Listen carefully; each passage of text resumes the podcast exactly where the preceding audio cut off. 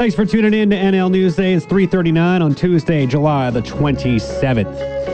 Some BC tourist attractions are receiving grants from the province in an effort to offset the impact of the COVID 19 pandemic. Tourism Minister Melanie Mark announcing applicants had been approved on Friday, saying more than 80 attractions and tour bus operators will be eligible for the new grant program. These grants, worth up to $1 million each, there's supposed to be $50 million on the table here.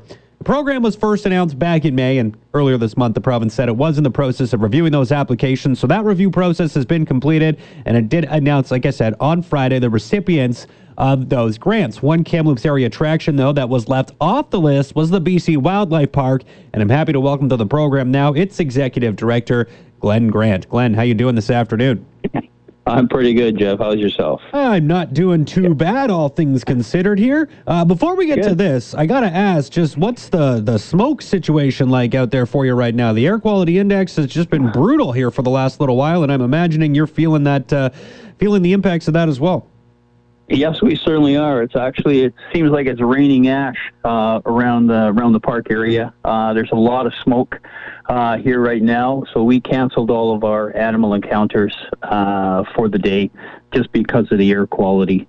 Uh, and I know that the uh, evacuation alerts have encroached a little bit closer to the closer to the park. Uh, so the alert is over on Barnhartvale Road, uh, just past uh, Eagle Point, which is about a kilometer and a half south of us, and then obviously uh, closer towards the Vernon turnoff. Uh, evacuation alert is encroached over that way too. So, um, yeah, so we're, we're we're keeping a watch on it. Well, you, you, mentioned that you had to cancel all your animal encounters here today. Is that something you've had to do a number of times already this summer? Yes, we have. Uh, again, part of it was part of it was heat related, and part of it yeah. was uh, obviously smoke related. Uh, yesterday was a pretty decent day, so they they all went ahead yesterday. So we we monitor it uh, every morning and and kind of play it by ear depending on uh, what the air quality and the temperatures are like. So yeah, and, and I think this is uh, an interesting um, response you're going to give me here. I want to know a little bit about the evacuation plans that you guys have in place because I can't imagine collecting all the animals and getting them out to safety as an easy task. I know this is something you have in place. You have a plan. You've practiced that plan. Um, so what what would that look like if you were forced to evacuate? Fingers crossed. Knock on wood. You don't have to, but you obviously yep. are prepared. We we are definitely prepared, and actually, we're going to review our plan again uh, tomorrow morning at 9 a.m. Because uh, again, we just we just want to make sure if if uh, if it does happen, everybody is on the same page. Uh, but we have worked with a lot of uh, local farmers, uh, but unfortunately, we don't know if they're going to be in the same situation as we are. There are some locations that we can crate animals, put them into trailers, and relocate them to to some to some barns that are in in, in a safe area. Uh, we will have uh, sprinklers put on or out, obviously throughout the park. Uh, some animals, unfortunately, cannot be relocated uh, in in that case, uh, such as the bears. Uh, but they are in a concrete den that won't uh, that won't burn uh, with a metal roof. So we're, it'll be uncomfortable. Uh, it'll be smoky and warm. Uh, but when if a fire does come through this way, um, we feel that they'll that they'll, they'll they'll survive. It just it just won't be very comfortable for them. How quickly can you get everyone to safety? Like, what is your ideal time? I suppose if if you were have to to leave. Uh, we're probably looking at about uh, six to ten hours, uh, depending on uh, availability from some of the, the support that uh, that we could get uh, or that is, uh, you know, like I say, if if we're under that situation, maybe some other local farmers that would help us in an emergency uh, may be under the same uh, under the same concerns. So it, it depends on uh, the availability of all those individuals that uh, can assist us or on our plan to assist us, and uh, we would we would go from there. Uh, we would have all, all staff would have obviously all hands on deck, and we would. Uh, there's uh, right now we do have crates uh, for the large cats uh, for a lot of the animals that can be crated. Those crates are stored around their habitats, so we're not running looking for anything. we're just prepared just to transfer the animal into it, put it into a trailer, and and away we go.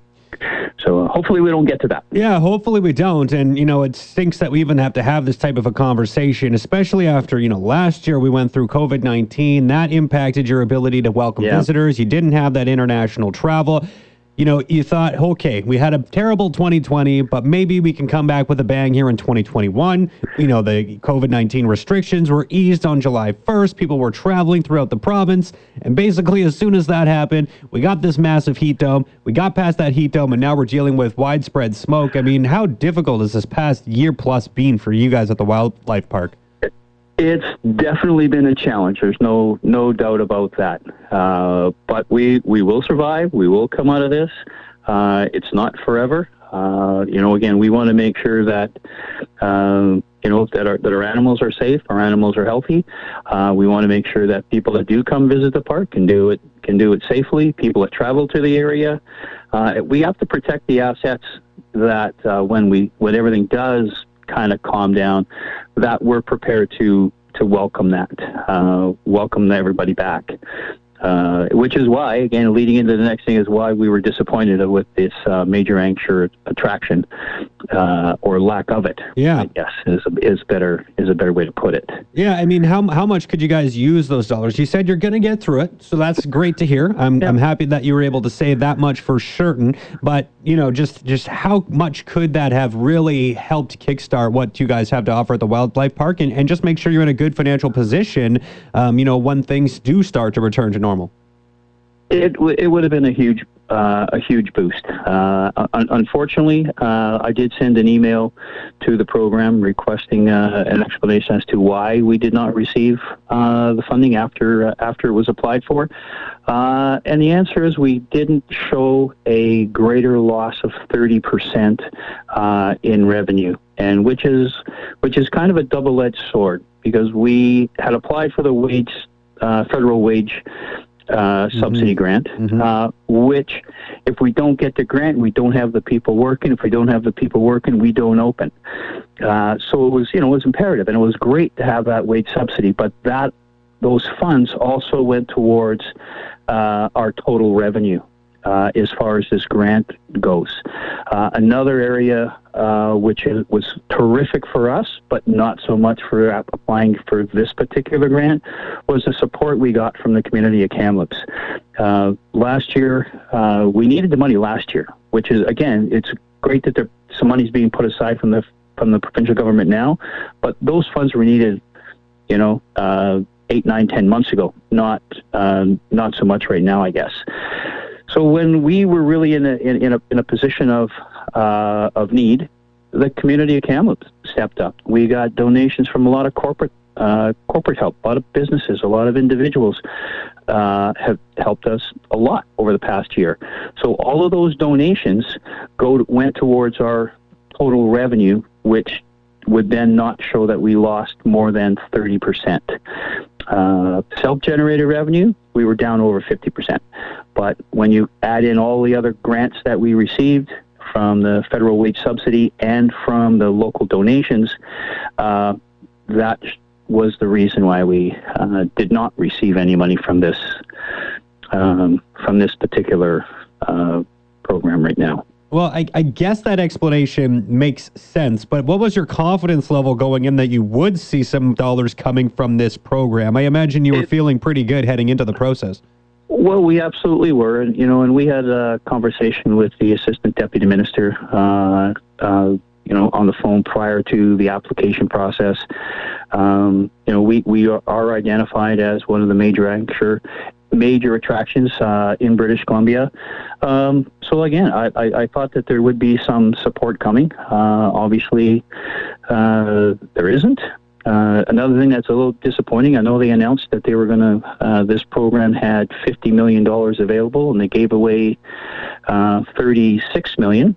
so there's what happened to the other 14? Mm-hmm. Yeah. Uh, is it is it, is it going to be reallocated later? Is it just you know not going to be given away? Uh, so there's still there's still some questions that I uh, that I'd like to look into or I'd like to ask, and we'll uh, we'll we'll see if there's other other areas that we can uh, get some support so that uh, uh, we can make some other park improvements to to make sure that we're uh, that we're ready when a pile of international tourists do come back through Kamloops. Well, I uh, I definitely have those similar questions. Right, fourteen million bucks that uh, has not been allocated at this point in time. You got to imagine it's going to go Yeah. somewhere. So I'd like to be uh, like to know a little bit more about what's going to Yeah. happen there. You know, when you take a look at the list, uh, there's only two. There's only two facilities in Kamloops, or two uh, businesses in Kamloops that Mm. received funding. Uh, most of it went to the Lower Mainland. Uh, you know, and uh, it is. It's it's disheartening. I guess is is the best thing uh, to say. I know we've got a lot of great attractions in Kamloops that uh, are not on this list. You know, I I, I can get, I, I haven't spoke to them, uh, so I don't want to speak for them. Uh, but the 21, 2141 steam train could definitely use some help. Uh, they would have been part of. I would assume they would have been part of that. Uh, so it's it's disappointing for us, but I'm sure it's disappointing for other attractions as well. Well, we'll definitely continue to ask the questions and, and see what happens moving forward. Glenn, thanks so much for your time this afternoon. Appreciate it. And I guess just one more question. Anything, uh, you know, exciting? Any events coming up at the park that people should know about?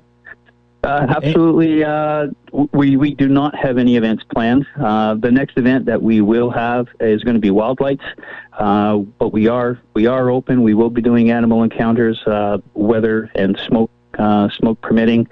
Uh, the train is running. The splash park's running. Uh, one thing of note is we did eliminate the sale of bottled water. So if people are coming to the park, please bring your own water bottle because we have water refilling stations, compliments of RBC Dominion Securities around the park that people can uh, stay hydrated in the warm weather. But um, but I think uh, we're just looking forward to uh, to sort of getting back to normal sooner than later. Sounds good, Glenn. Thanks so much for the time. Enjoy the rest of your Tuesday here, and we'll catch up in the future.